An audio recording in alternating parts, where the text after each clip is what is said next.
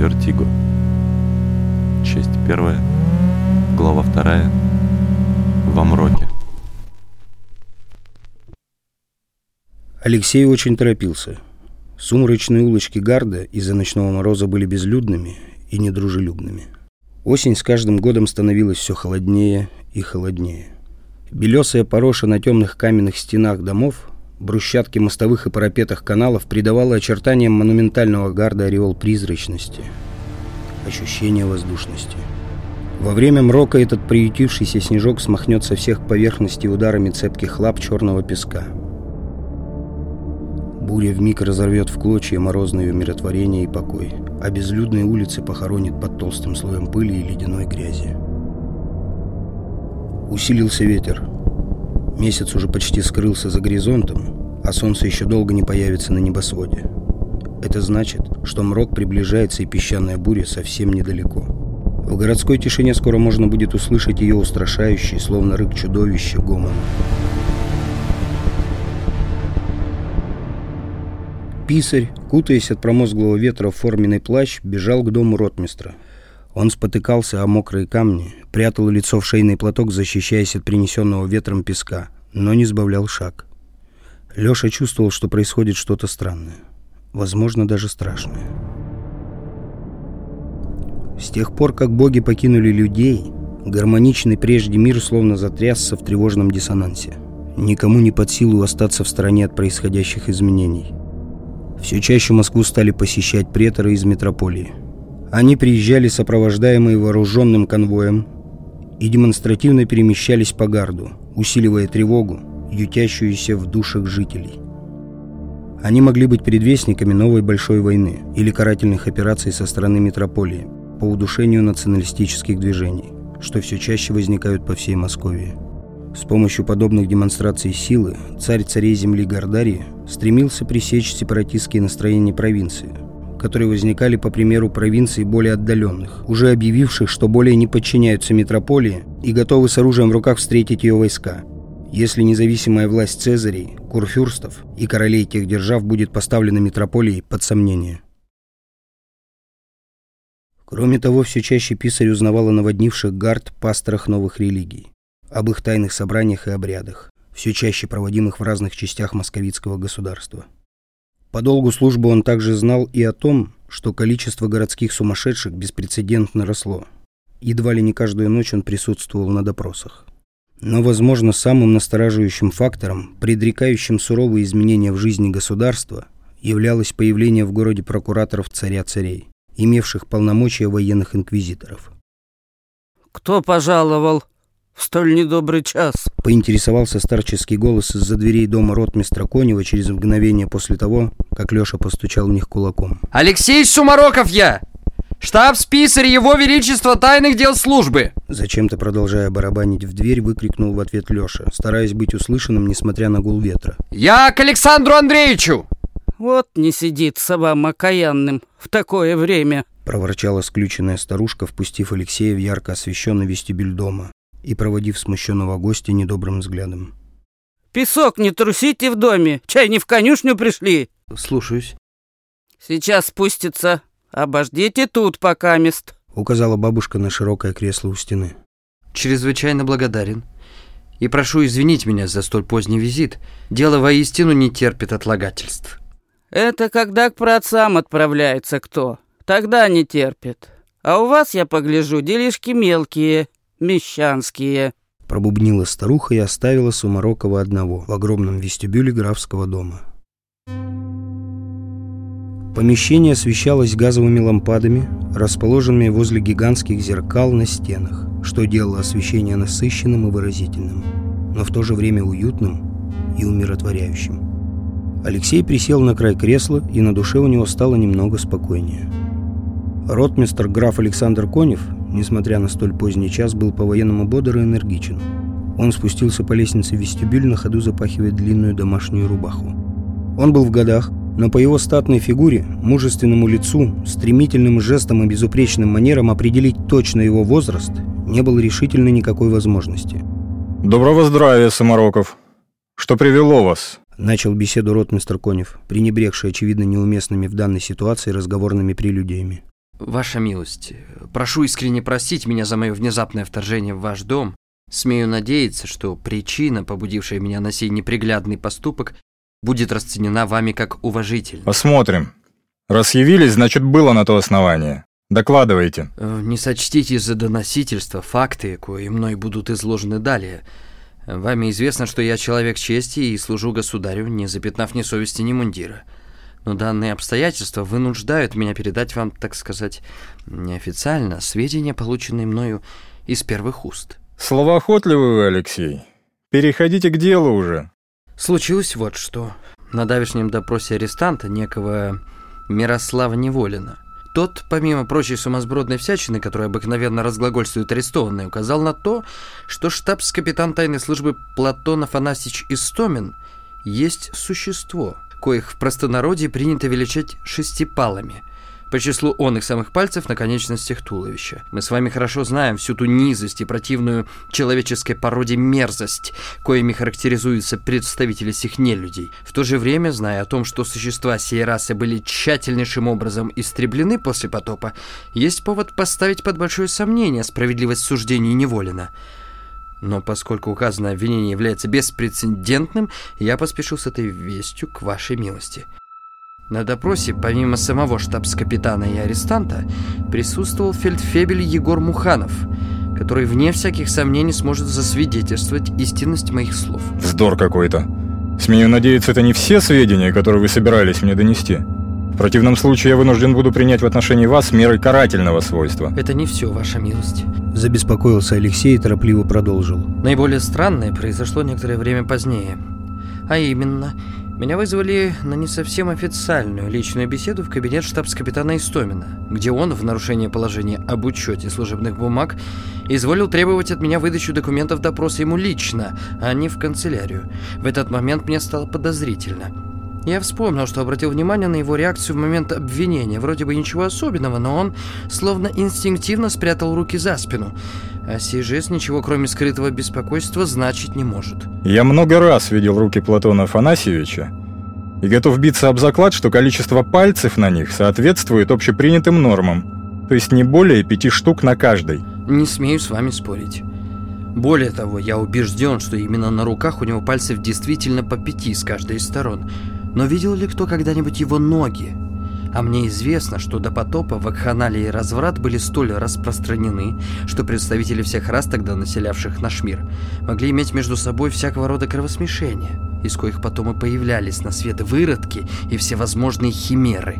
Появлялись, появлялись. А что с бумагами? Я вынужден был выдать бумаги его превосходительству штабс-капитану. Но принял твердое волевое решение, во что бы мне то ни стало, каких бы последствий для моей личности это не повлекло, поставить вас в известность о сих нетривиальных обстоятельствах. Ротмистр в задумчивости зашагал вдоль стен, обхватив голову руками. Он был явно обеспокоен, ибо понимал, окажись слова писаря правдой, такой чудовищной оплошности ему явно не простят.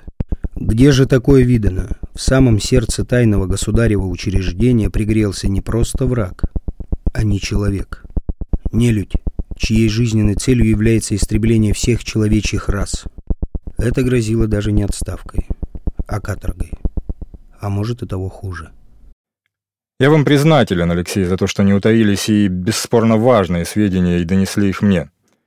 Надлежащие меры будут мною приняты безотлагательно. Необходимо доподлинно установить, кто он есть таков. До соответствующего моего распоряжения храните тайну о том, что узнали, и, само собой, о нашей беседе. Нынче же останетесь на ночлег в моем доме, ибо начинается мрок. Если у вас имеется желание принять пищу или выпить глоток хаомы перед сном, не стесняйтесь, обращайтесь к Варваре Кузьминишне. Я же покину вас. До свидания. Благодарю покорно, ваша милость.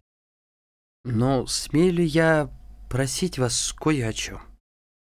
О чем же? Выплатить мне некоторую прибавку к жалованию, что являлось бы поощрением моей инициативы. Ведь вы справедливо определили ценность донесенных мной сведений. Более того, важность сохранности деталей нашей встречи в секрете накладывает на меня затруднительные обязательства. А деньги могли бы стать не столь значительным, но все же приятным дополнением к словесной благодарности вашей милости. «Вы получите деньги», — ответил граф и скрылся на лестнице. Гостевая зала, в которой расположился на ночлег Алексей, соседствовала с комнатами прислуги. Не прекращаясь ни на мгновение, оттуда доносились звуки голосов и хозяйственной деятельности. Рабы и слуги суетливо доделывали накопившиеся дела. Мрок наступал. Ветер уже сильнее бился в каменные стены дома и рассыпался по кровле шуршащим песком. Несмотря на то, что это была уже вторая бессонная ночь, Алексею не спалось. Он, не раздевшись, уселся на постель, любезно-ворчливо приготовленную Варварой Кузьминишной, и любовался беснующейся за окном природой. На круглом резном столике, подле кровати под витиеватым массивным подсвечником, лежал небольшой кошель с монетами. Майор все непременно будет более щедр. Надо выждать момент для визита к нему. А пока и этими деньгами нужно распорядиться вдумчиво, не спеша, взвесив все необходимые траты. Конечно, присутствовал немалый риск того, что Истомин вовсе никакой не шестипалый, и тогда в отношении Алексея могут наступить неприятные последствия, справиться с которыми будет затруднительно. Но с другой стороны, если наблюдательность писаря позволит скрыть такую заразу, как нечисть в сердце тайной государевой службы, то благосклонность начальства будет многократно более весомой, чем он может даже себе представить. В том числе и в денежном аспекте – а деньги ему сейчас нужны более всего. В этот момент Алексей услышал женский визг за окном. Яркий, как вспышка. Он через мгновение словно бы увяз в грязи. Никаких сомнений быть не может. Это был женский голос. Там, на улице, в урагане, во время мрока. «Боги милостивые, что же это?» Писарь подбежал к окну, но как он не старался разглядеть хоть что-нибудь в пыльном смерче, все было тщетно. Вновь крик. Будто бы тише, сдавленнее, но определенно где-то неподалеку. Не мешкая ни секунды, Алексей бросился в парадную. Там было темно и пусто. Нашарив дверной проем, писарь кинулся в него. Наткнулся на кресло. Грохот. Что-то посыпалось на пол. В доме зашевелились, заворчали и заахали. Входная дверь. Тугой старомодный замок. Оборот. Еще оборот. Где-то здесь должен находиться канат намотанный на бобину, обыкновенно закрепляемую близ входа в дом для использования в подобных случаях. Вот он. Нужно нашарить засов. Дверь рванул на улицу, отворяемая порывом ураганного, ревущего ветра. Песок порезал Лёше лицо, набился в глаза и рот. Алексей привязал к ремню трос и, опустившись поближе к земле, цепляясь растопыренными пальцами за зыбкий нанос на мостовой, на четвереньках пополз в темноту. Кроме гула взбесившегося ветра ничего не было слышно. Куда направляться в этом черном чистилище, решительно не было понятно. Но Алексею прямо полз. Он карабкался по улице, прижимая щеку к ледяным камням тротуара, не позволяя телу слишком сильно отрываться от земли, не думая о последствиях, не страшась исхода. Спустя недолгое время трос натянулся и загудел, как струна. Алексей изо всех сил обнял каменные балясины набережной и, упершись в них, рывком отмотал с бобины еще небольшой запас. Нужно было во что бы то ни стало продолжить поиск. И в это мгновение он вновь услышал крик. Где-то здесь. Где-то совсем близко. Из его груди вырвался ответный крик. Нелепый, дикий, нечеловеческий, но призванный подать надежду. Руки слабели. Что-то огромное рухнуло с небес в от Алексея, чудом не задев его. Боги-миротворцы. Это лошадь. Животное приподняло окровавленную голову и уже через мгновение уронило ее на мостовую. А спустя еще миг перестало подавать признаки жизни. Боги милостивые, за что нам это? Алексей сплюнул забивший дыхательные пути песок и пополз дальше. В нескольких шагах от него находилась опрокинутая на бок разбитая карета, задней осью застрявшая в парапете набережной. На земле, придавленная громоздким экипажем, виднелась девочка. Она лежала, уткнувшись лицом в тротуарные камни, наполовину засыпанная песком. Писарь закричал вновь. Еще раз. Она не слышит. Или мертва. Стиснув зубы, Леша подобрался к карете. Девушка шевелила губами. Жива. Жива стерва, молится.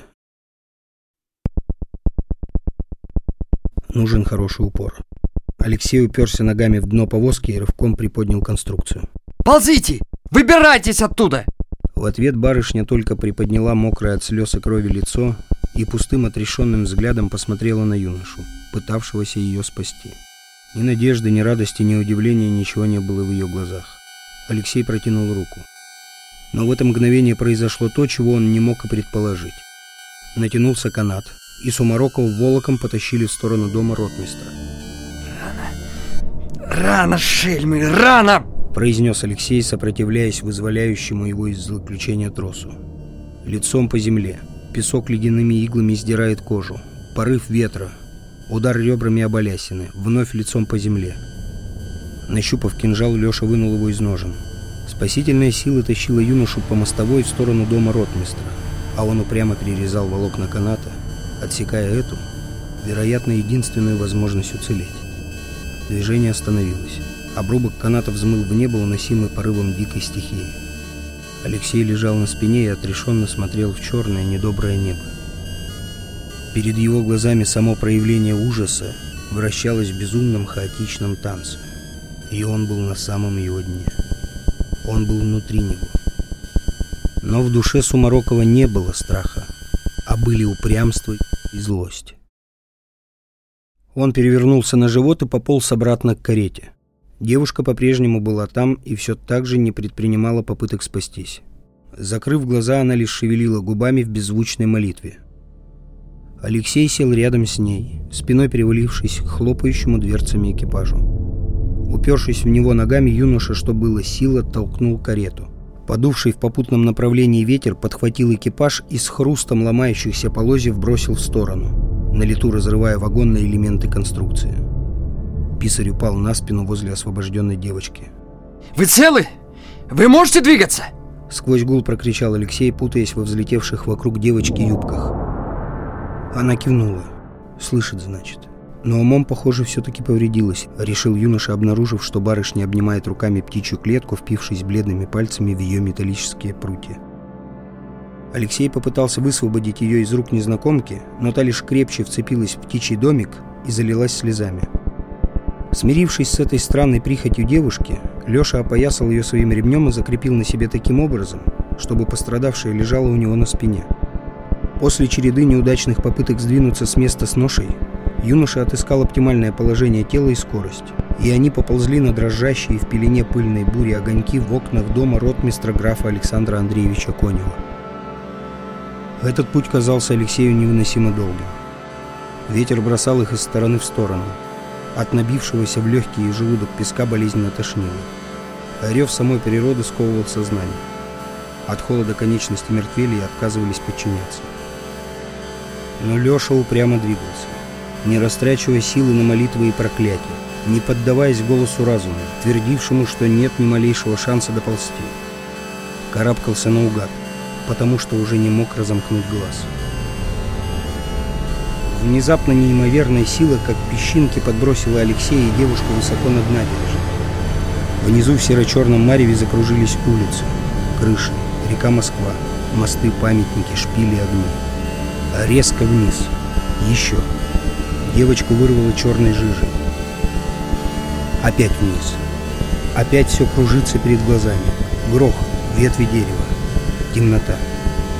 Боги милостные. Обрубок троса. Алексей пришел в себя от сильной головной боли. Сквозь наполнившие глаза слезы он увидел лицо Варвары Кузьминишны. «Живехоньки, шельма! Лежит вон, глазенками моргает, служивый этот ваш. А вы все помер да помер, да ничего с ним не сталось. Юный еще, быстро крепнет». А «Где я? Где я?» «Лежи, лежи, птенчик ты наш, долетался. Лежи теперь и не шевелись». Лейб-медик скоро прибудет. Граф послал уже за ним. Девушка жива? Жива, жива, соколик ты наш всезакрылый. Не изволь беспокоиться. Тебе сейчас лучше в покое содержать свою душу и тело. Хлебни вот настой хоромы, лучше станет. Алексей лежал в той же зале, куда прислуга ротмистра разместила его на ночлег. В комнате все было точно так же, как до того рокового момента, когда он услышал женский вопль. Разница состояла лишь в том, что полы и стены были испачканы густой смесью крови с черным песком, а за окном светило яркое, живое, успокаивающее солнце купайло. «Оставьте нас!» Раздались звуки энергичных чеканных шагов ротмистра Конева. Спустя мгновение в поле зрения Алексея он появился собственной персоной. В облике графа также произошли закономерные изменения. Он был в служебном сюртуке, коротких фузелерских штанах алого цвета и высоких ботфортах, при белом шейном платке и при сабле. Вид у него был озадаченно встревоженный. «Вижу, пощадили вас бесы и не вынули из вас душу. Лежите, оставим формальности. Вам нужно восстанавливать силы и состояние своего здоровья. Я же пришел сообщить вам ставшие мне известными утром обстоятельства, кое натолкнули меня на неприятного рода раздумья, и кои же, осмелюсь думать, имеют свое некоторое касательство нашего с вами тайного дела. А суть в том, что не для всех давишний мрок оказался столь безопасным, как для вас.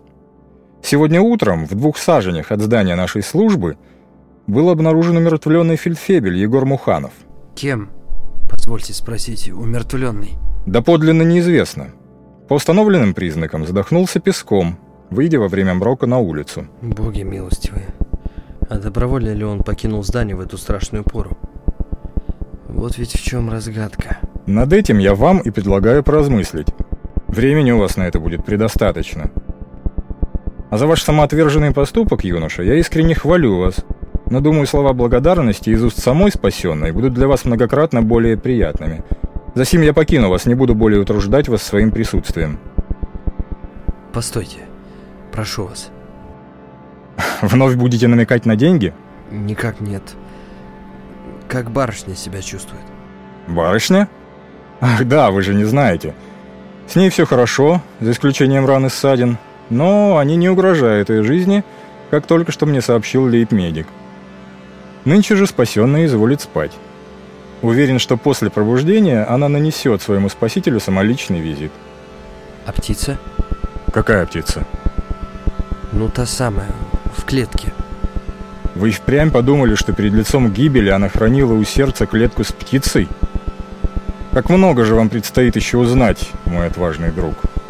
Это не птица, а загадочный механизм, подарок богов-покровителей метрополия. Описание воистину удивительных свойств коего наверняка не пойдет на пользу вашему потрясенному событиями разуму. Скажу лишь, что спасли вы не барышню, как изволили выразиться, а сокровище самого Цезаря Российского имперского государства. А имя ее – Великая княжна цесаревна Анна Петровна Романова.